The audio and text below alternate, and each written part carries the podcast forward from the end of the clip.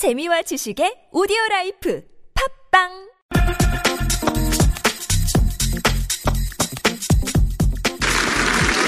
I pledge to every citizen of our land that I will be president for all Americans. And this is so important to me. 도널드 트럼프 미국 45대 대통령 당선자의 목소리였는데요. 바로 수락연설 일부였습니다. 모든 시민을 위한 대통령이 되겠습니다. 이것이야말로 저희 가장 중요한 사명이라고 생각합니다. 이런 내용이었는데요. 자, 근데 이 미국의 반응은 모든 시민이 반겨하는 것 같지는 않습니다. 열렬히 환영하는 이런 사람들이 있는가 하면 절망하는 사람도 있다. 이런 소식이 전해지고 있는데요. 지금부터 미국 대선 결과 다각도로 한번 짚어보겠습니다. 자, 먼저 아산정책연구원의 제임스 김 워싱턴 사무소장 연결합니다. 여보세요. 네, 안녕하세요. 네네, 안녕하세요, 소장님. 이 워낙 대이변이다 보니까 미국 안에서의 반응이 극과 극으로 좀 갈리는 것 같습니다. 어떤가요? 네, 그렇습니다. 뭐 LA에서는 벌써 어, 데모가 일어났다라는 보도도 있고요. 어허, 예. 어, 업장께 좀그 사회적인 면에서 봤을 때, 음, 어, 워낙 뭐 인종 간의 갈등이나 예. 또는 어, 여성 비하 발언이 어, 섞인 그런 발언들이 많았기 때문에 예. 좀 글쎄요. 뭐 어떻게 될지 좀 두고 봐야 되겠지만 음, 어, 좀 걱정이 되는 상황입니다. 그좀 전에 이제 수락연설 내용 일부를 저희가 전해드렸는데 모든 시민을 위한 대통령을 언급을 했지만 그러니까 뭐 우리 정치인들이 하는 편으로 하면 국민 통합에 앞장서겠다 이런 것 아니겠습니까? 근데 오히려 갈등은 더 심해질 거다. 이게 일반적인 전망인 것 같아요. 네, 뭐 여태까지 해왔던 발언들이 있고 또 지금 지지층 자체가 네. 백인 중심이다 보니까 음, 아무래도 어, 모든 유권자들이 트럼프를 지지하고 있지 않는 상황이 뭐 현실이지 않습니까? 예, 예. 그러한 면에서 좀 아, 갈등이 어느 정도 음, 어, 예상되기는 하지만 네. 얼마나 얼- 얼마나 깊고 음. 어, 또 얼마나 오래 갈지 음. 두고 봐야 될 것 같습니다. 예.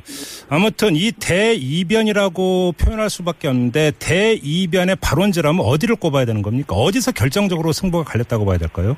네, 전적으로 저희가 봤을 때 좀 약간 놀라웠던 어, 결과는 네. 위스콘신주, 예. 미시간주, 예. 그리고 펜실베니아 주에서 어.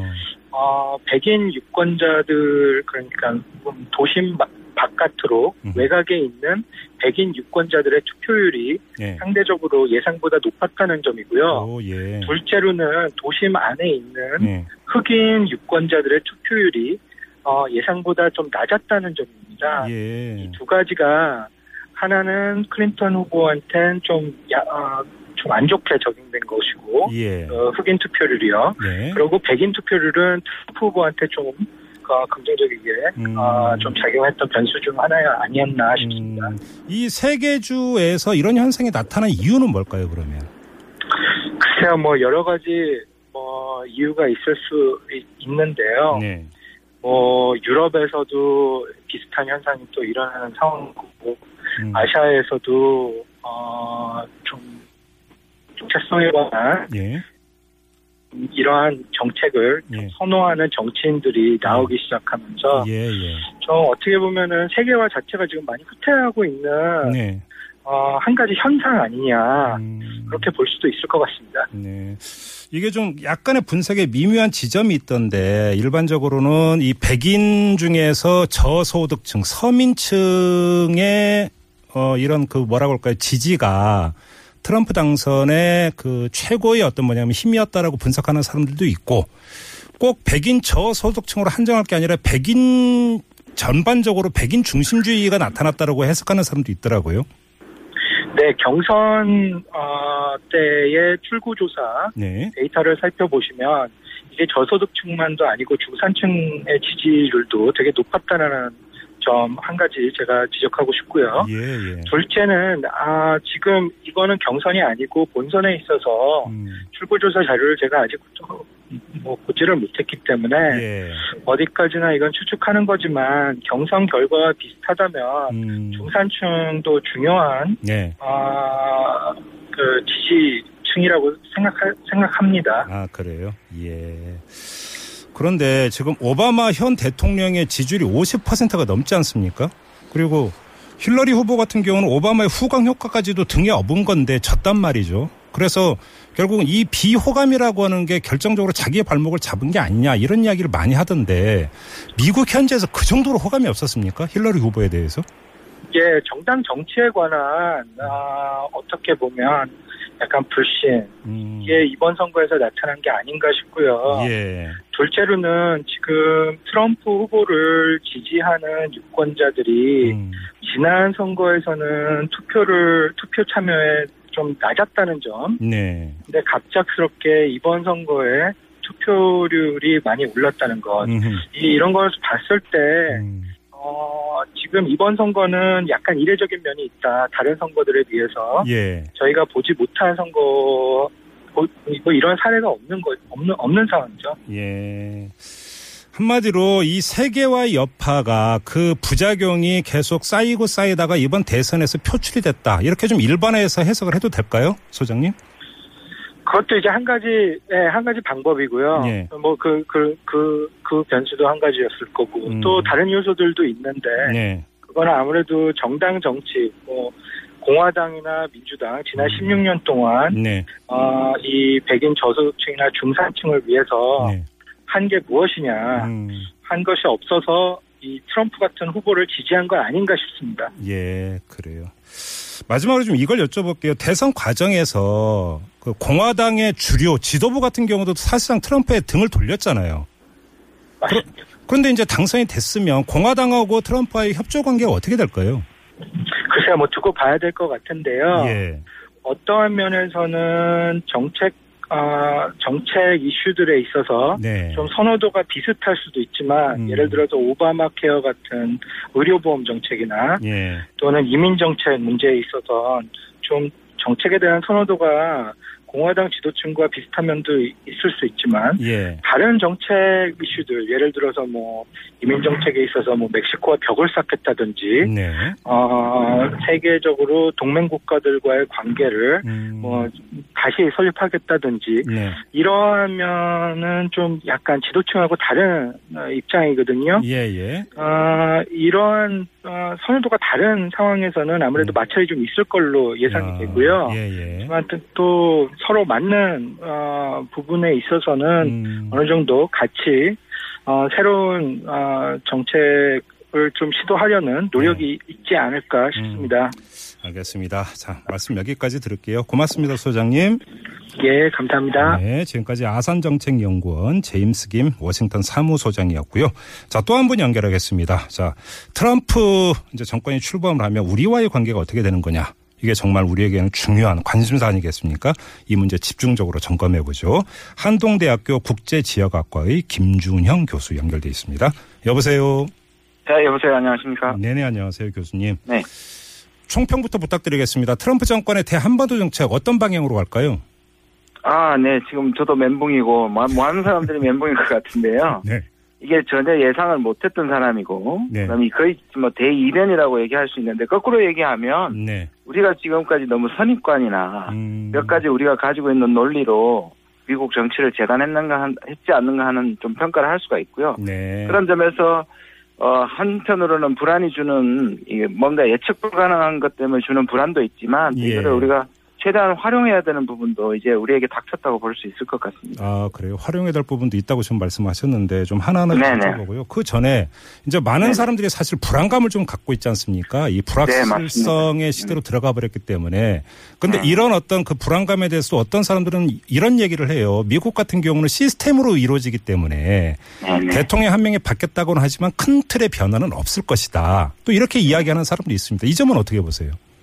예, 그 부분에 대해서는 뭐 그럴 수도 있고요. 오늘 사실 수락 연설을 보면 상당히 통합적인 모습도 보여주고 네. 그다음에 외국에 대해서 미국의 국익이 중요하지만 음. 그래도 정당하게 하겠다는 식으로 좀 뭔가 다른 모습을 좀 보여줬거든요. 예. 그 단어 선택도 매우 부드러워지고요. 네. 그런 점에서는 우리가 트럼프를 그렇게 기대할 수 있지만 네. 우리가 사실상 지금 한국도 마찬가지지만 미국도 전혀 가보지 않은 길을 들어섰거든요. 왜냐하면 이 사람이 지금까지 거의 혼자 이기다시피 한 거 아닙니까? 정당 네. 체제가 제대로 도와준 것도 없고 음. 처음에는 공화당이 틀렸다는 걸 이 사람이 온몸으로 정, 증명을 했고 네. 그다음에 지금 미국 전체 시스템이 안 하던 걸 증명했기 때문에 네. 이 사람 나름대로 자기가 가지고 있는 기성 질- 질서에 대한 것이 음. 완전히 쇼였다고 보여주는 것은 이 사람도 재산을 생각하고 자기가 공약해온 것이 있기 때문에 예, 그렇게 예. 단순하게 음. 모든 제도가 이 사람을 통제할 것이다 이렇게 보는 것도 좀 위험하다고 생각합니다. 아하, 또, 아, 그러죠. 재선이 또 있죠, 사실. 네네. 아, 알겠습니다. 아무튼 우리에게 미치는 영향 좀 이제 세세하게 짚어야 될 텐데, 먼저 통상 분야부터 한번 여쭤보겠습니다. 트럼프 네네. 같은 경우는 대선 기간 내내 한미 FTA를 거론하면서 재협상 이야기를 했었습니다. 실제로 이걸 네네. 그 요구하고 나올 가능성이 있을까요?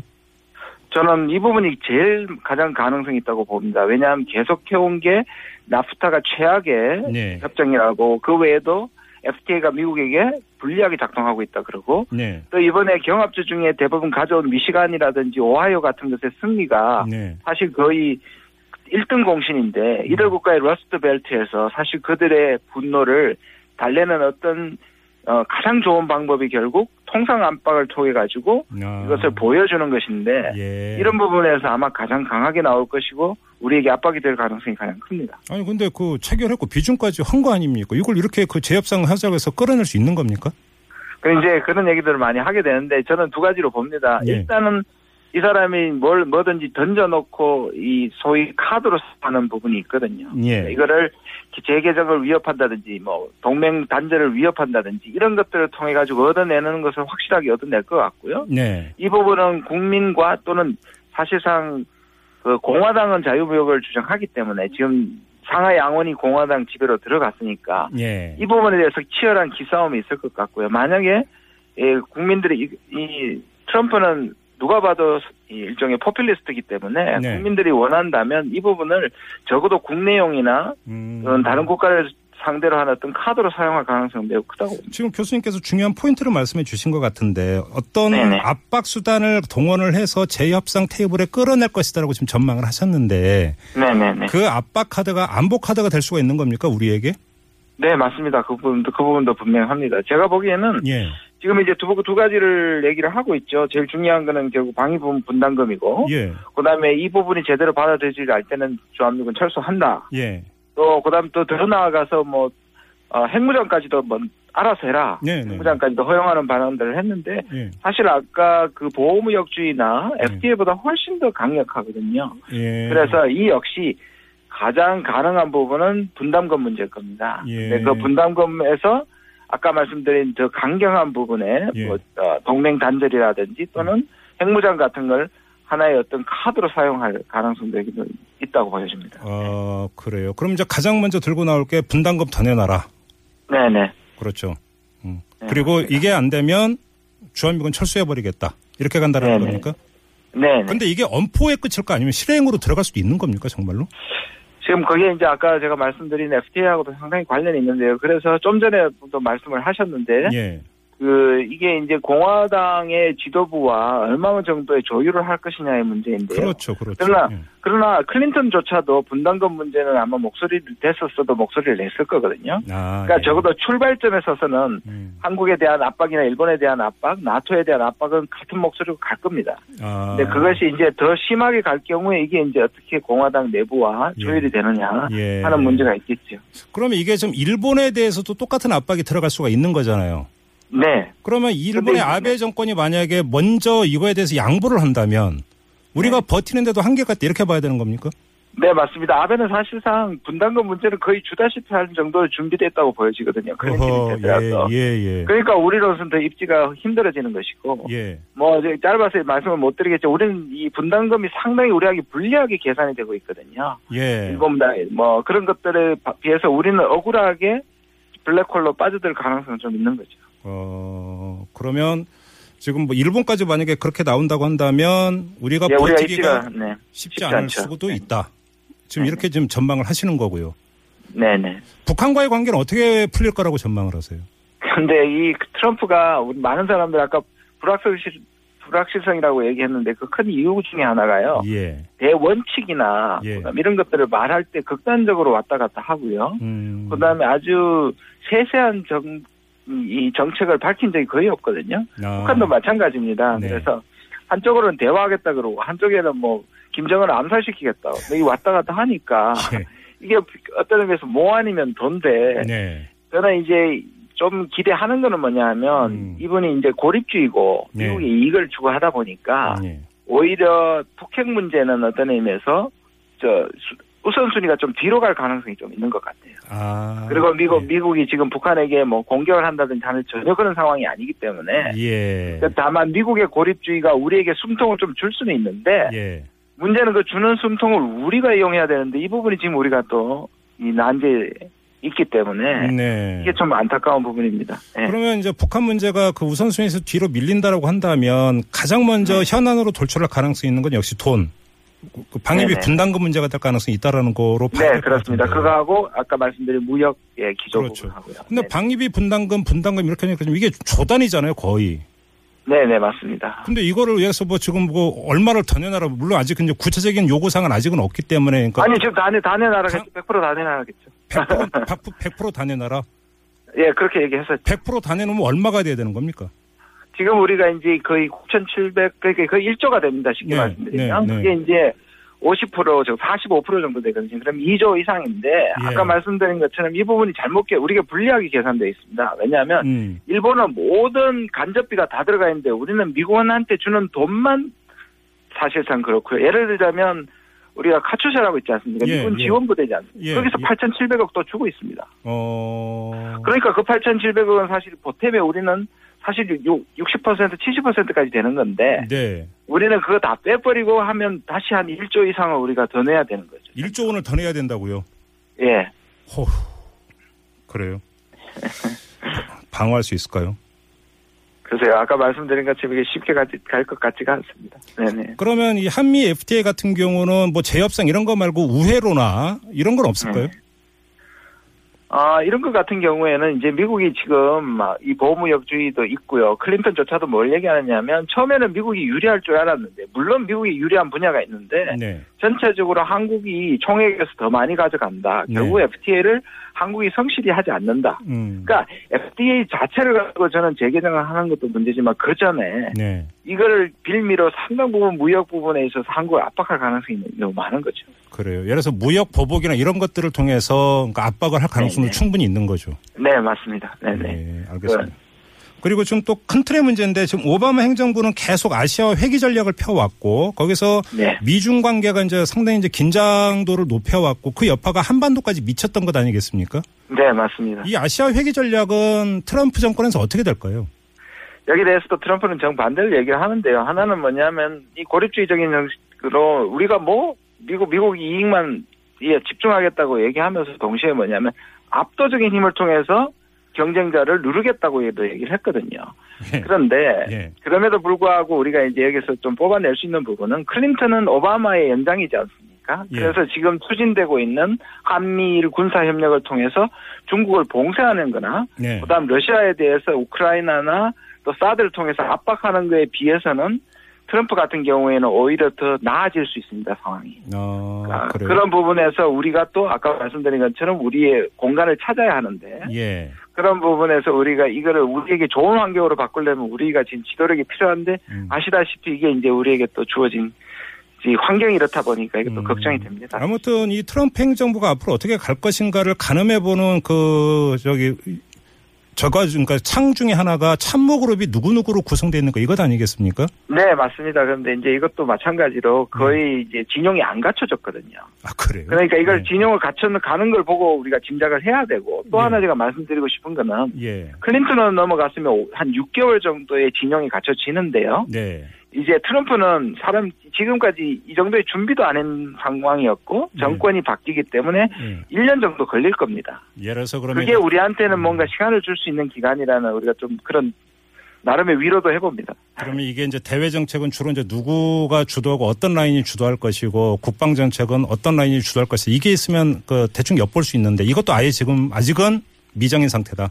그렇죠. 클린턴은 준비된 어떤 의미에서 경험 있고 전문가적 식견을 갖고 있는데 트럼프는 한 번도 공직을 해본 적이 없고 네. 음. 한 번도 외부 외교부 일을 외- 외무 일을 외교 일을 하지는 않았으니까 전혀 네. 짐작이 안 가는 것이죠. 그러면 그 라인이 구축되는 데 한 1년 정도는 걸릴 거라고 지금 교수님이 예측을 하셨는데 그럼 그 기간 네네. 동안에 급격한 변화는 없을 것이다. 시간을 벌었다. 이렇게도 볼 수 있는 겁니까? 네, 그렇죠. 이제 그 진영을 짜면서 아까 말씀드렸던 보호무역주의나 이런 것들의 이제 전체적인 원칙을 발견할 것이고요. 네. 제가 1년이라고 말씀드린 건 뭐냐면 오바마가 처음에 등장했을 때 네. 사실 1년 동안에 이제 저는 이번에 대북 정책이 오히려 트럼프의 우선순위에서 좀 떨어질 거란 말이에요. 음. 그렇게 되면 대북 라인 또는 한반도 라인은 생각보다는 뒤에 네. 진영을 갖추실 가능성이 있는 것이죠. 아, 그렇군요.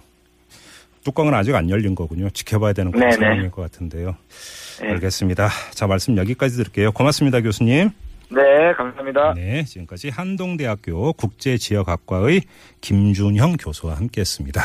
한마디로 불확실하다. 이게 오늘의 결론인 것 같습니다.